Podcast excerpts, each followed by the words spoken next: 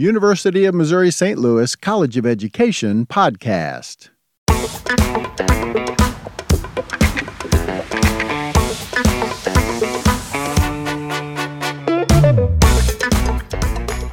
Hello and welcome. My name is David Stouffer, and I get to be the recruitment coordinator for the UMSL College of Education. Each week on this podcast, we will meet an innovator in the field of education. We will spend some time getting to know them and learning about their work and how it can help you and yours. It is my sincere hope that this podcast will be a source of encouragement and support as you work to continue impacting lives as an educator.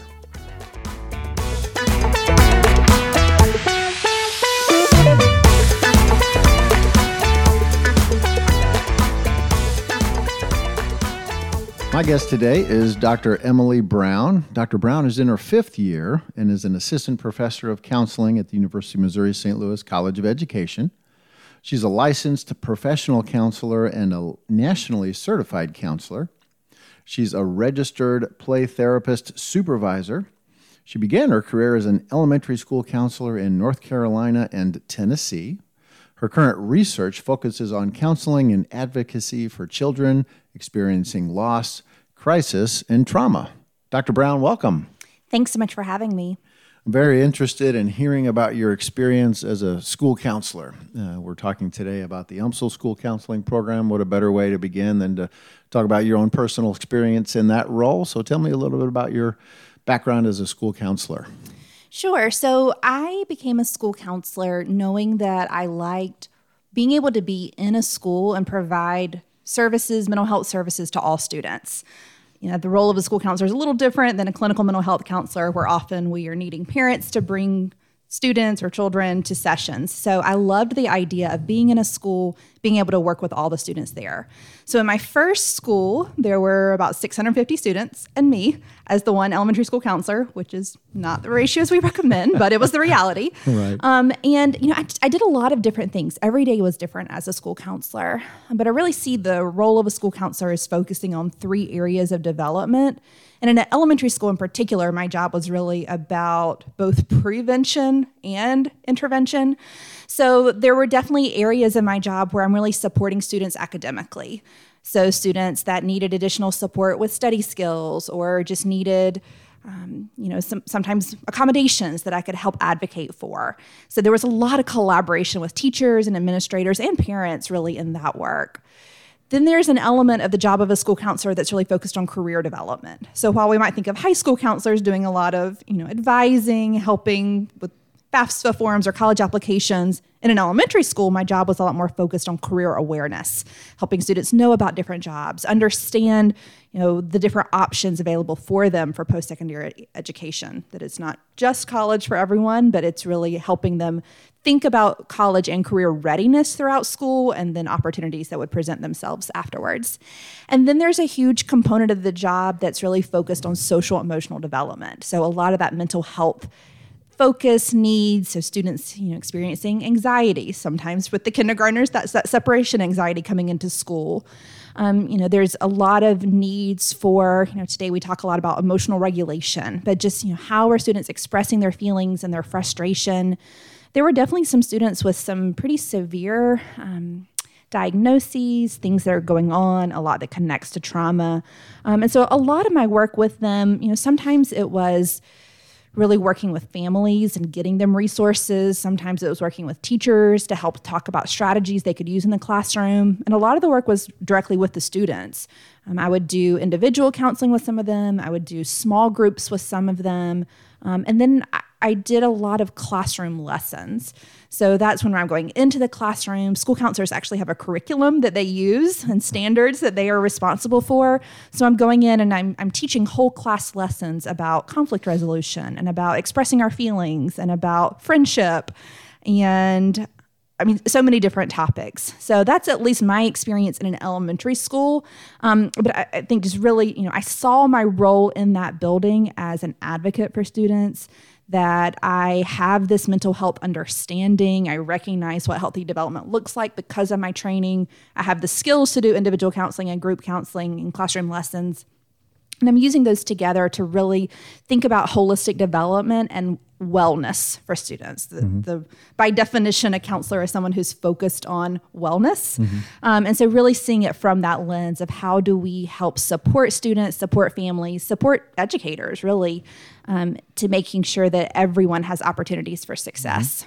Mm-hmm. From your perspective as a school counselor, now as a assistant professor at UMSL overseeing the school counseling and the clinical mental health counseling program, what advice would you give educators today working in in the field right now? Um, we're, hearing and seeing districts shut down for a day or two for mental health days uh, because of the strain and the stress, not just on students but on educators.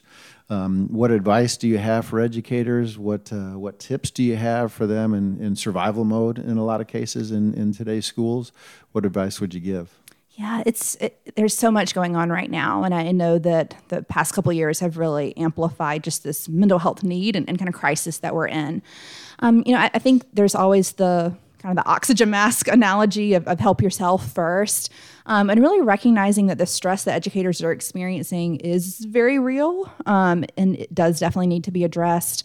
Um, I, I think that's there's so many entry points on this thinking about you know in what ways administrators can support this um, you know how educators can support each other too um, but i do think it is like knowing yourself knowing what you need to help take care of yourself right you know honoring that mental health that is there. Um, and you know as, as a counselor a lot of i mean this is going to be my my bias and my perspective but it really you know so much of the work that we do is relational. And i, I know there's so much pressure in schools for this you know the the metrics and the data and the numbers. Mm-hmm. but I, I as a counselor i don't think we can get to those points if we don't have relationships and a sense of safety and trust um, and that's so much of that kind of trauma informed perspective of recognizing that stress is there for everyone mm-hmm. um, and but you, you can't really address that until there is a foundation of safety and security so yeah taking those mental health days taking that time is an important part of that for mm-hmm. everyone around to be able to make it through. Sure. The UMSL College of Education Masters in School Counseling, uh, how does that uniquely prepare someone for a career in this field? What is it about our program that's unique, and how can somebody uh, learn more about it? So, I think our program has a couple of, of key features to really highlight. Um, I think one is that we are, are kind of known for doing a really great job of preparing people for the role of counselor there um, there are different perspectives on the role of school counselor but i think here at umsl we definitely take the perspective that you are a counselor and honoring that part of the job. Um, and so there is a big focus on counseling skills and readiness. Part of it is that our program our graduates are eligible at least in missouri to become a licensed professional counselor. And so if you're going to do the clinical work after you graduate you need a really strong counseling foundation. I think another unique feature is um, it's just our, our focus on social justice. Um, we know that in schools there is great inequity, in society there's great inequity.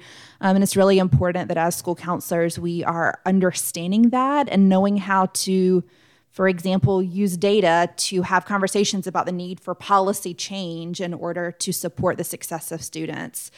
Um, so I think that is a big part of our training that we really focus on and making sure that our students have a, a solid understanding of, of, their own privilege, um, of what it looks like to advocate for clients, and how to, to do that advocacy work in systems. Um, and then I, I, think some of the other, we have several different um, elective courses or just specialty tracks for people to get additional focused training and experience. We have several different classes focused specifically on career development, several on play therapy or counseling for children and adolescents. We have a class on trauma and crisis and loss. Um, so, those are just some of the offerings that we have here. Um, really wanting people to feel prepared to do this work in school systems, especially when they may be one or maybe one of three school counselors in the building and there is just so much on the school counselor um, being asked for resources mm-hmm. and support, especially right now, given the you know the anxiety and depression and suicide rates among our youth. Um, so making sure that our school counselors feel equipped for that. There's a lot of support throughout the clinical experiences. School counselors do about 700 hours of clinical experiences across normally across a year and a half sometimes mm-hmm. across two years at the end of the program um, and so throughout that there's a lot of great supervision and support for the readiness for the role mm-hmm. so if someone is interested in pursuing our Masters in School Counseling, what would they need to do? Where do they start? Yeah, so on the website we have um, there's the, a page on school counseling, and there's a little red "How to Apply" button, and I normally send them there to see that. Um, but I think sometimes it's also you know even before directly applying, it's learning more. So going to the American School Counselor Association's website, which is www.schoolcounselor.org, and just looking more about the role of the school counselor. You know, mm-hmm. if you are connected to schools, having a conversation with the school counselor and finding out what they do. Um, and I think really seeing it, you know, for the opportunities that are there. I think sometimes, again, when people think of counseling, they think of that 50 minute session one on one. And the school counselor role is so different, which to me is super exciting that there's never a dull moment. There's always something going on. And I think there's a lot of creativity in the job of a school counselor to really be able to create systems, to be collaborative, uh, to be creative in interventions and things like that. So I think just finding out, making sure it's going to be a fit for you. Um, so on those days when it's hard, and mm-hmm. um, there's a lot of, you know, you're being pulled in a lot of directions that you can remain committed to the calling of school counseling. Mm-hmm. Um, so I would, I would say look at those resources, and then we certainly welcome your applications. We uh, take applications uh, to review at two different points in the year. So students can apply by October 1st or March 1st. And then we have normally about a six week review process where we do invite some um, applicants for interviews before making final decisions because we have students that start both in January and in August. Okay. Now, is this a, is this independent um, process to where they take classes as they can take them and finish at their own pace?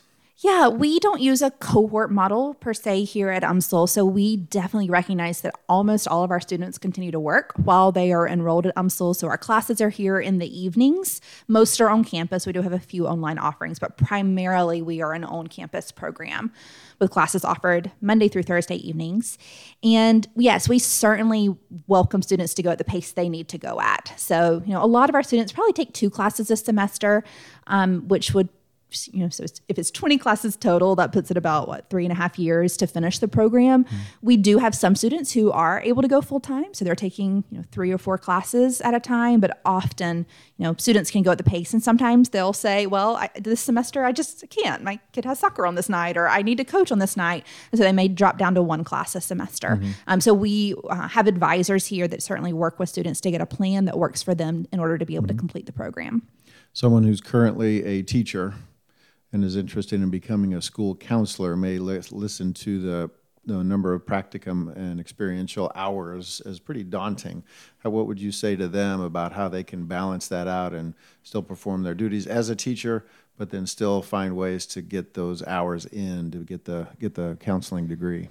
Yeah, I would say probably about half of our school counseling students work in schools. So not all of them are classroom teachers, but mm-hmm. quite a few are. And so we certainly try to be supportive and creative with that. Um, and so I say, in order to make that happen, you have to have the support of your administrator and your HR in your school district. And mm-hmm. so if this is something you're interested in pursuing and would know that you need to be able to work while you do this, which most of us do um, you know having that conversation early to say mm-hmm. what would be my possibilities to do this and so at that point then it's using you know your planning periods your lunches often before after school um, in order to be able to work with students to get the hours that are needed mm-hmm. and often those students do take a little bit longer to get through those clinical experiences just because of all the other responsibilities mm-hmm. they have on their jobs mm-hmm. um, sometimes by the very end students will sometimes have kind of transitioned in i'm thinking of some students who have become SEL coaches or things like that in order to have a, a little bit more counseling focused job or some kind of advising jobs as they're finishing the degree. So that is a possibility. But we will certainly we at UMSL certainly support if you have an opportunity for a paid internship great um, and and so that really just i think takes the creativity of you with your um, your building supports sure and how many students a year do you pretty typically take into the school counseling program? So we overall we somewhat run it by both school and clinical mental health when we're pulling in an incoming class for our numbers. Um, I, I think typically we've had about a 50% acceptance rate, um, depending on the numbers that have applied.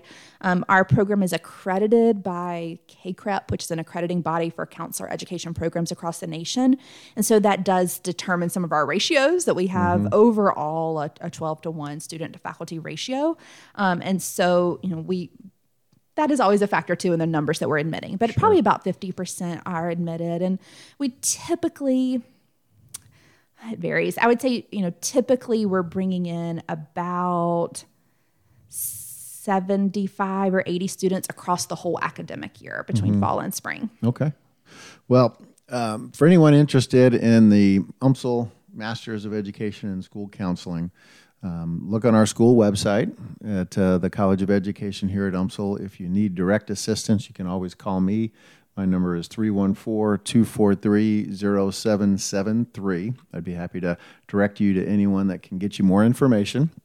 And I can say that after a 17 year career as a school administrator, um, I certainly wouldn't have been able to do my job uh, at all if it wasn't for the school counselors in our building. Anytime I had a student issue, usually the first place I would go to would be to that student's counselor just to try to learn more and see what they've already done for that student. And I can guarantee that they have because it's an incredibly, incredibly important resource in schools today. So thank you for your work in school counseling. And thank you, uh, Dr. Brown, now for your work with school counselors, helping them get prepared and ready for a great career. So thank you. Thank you.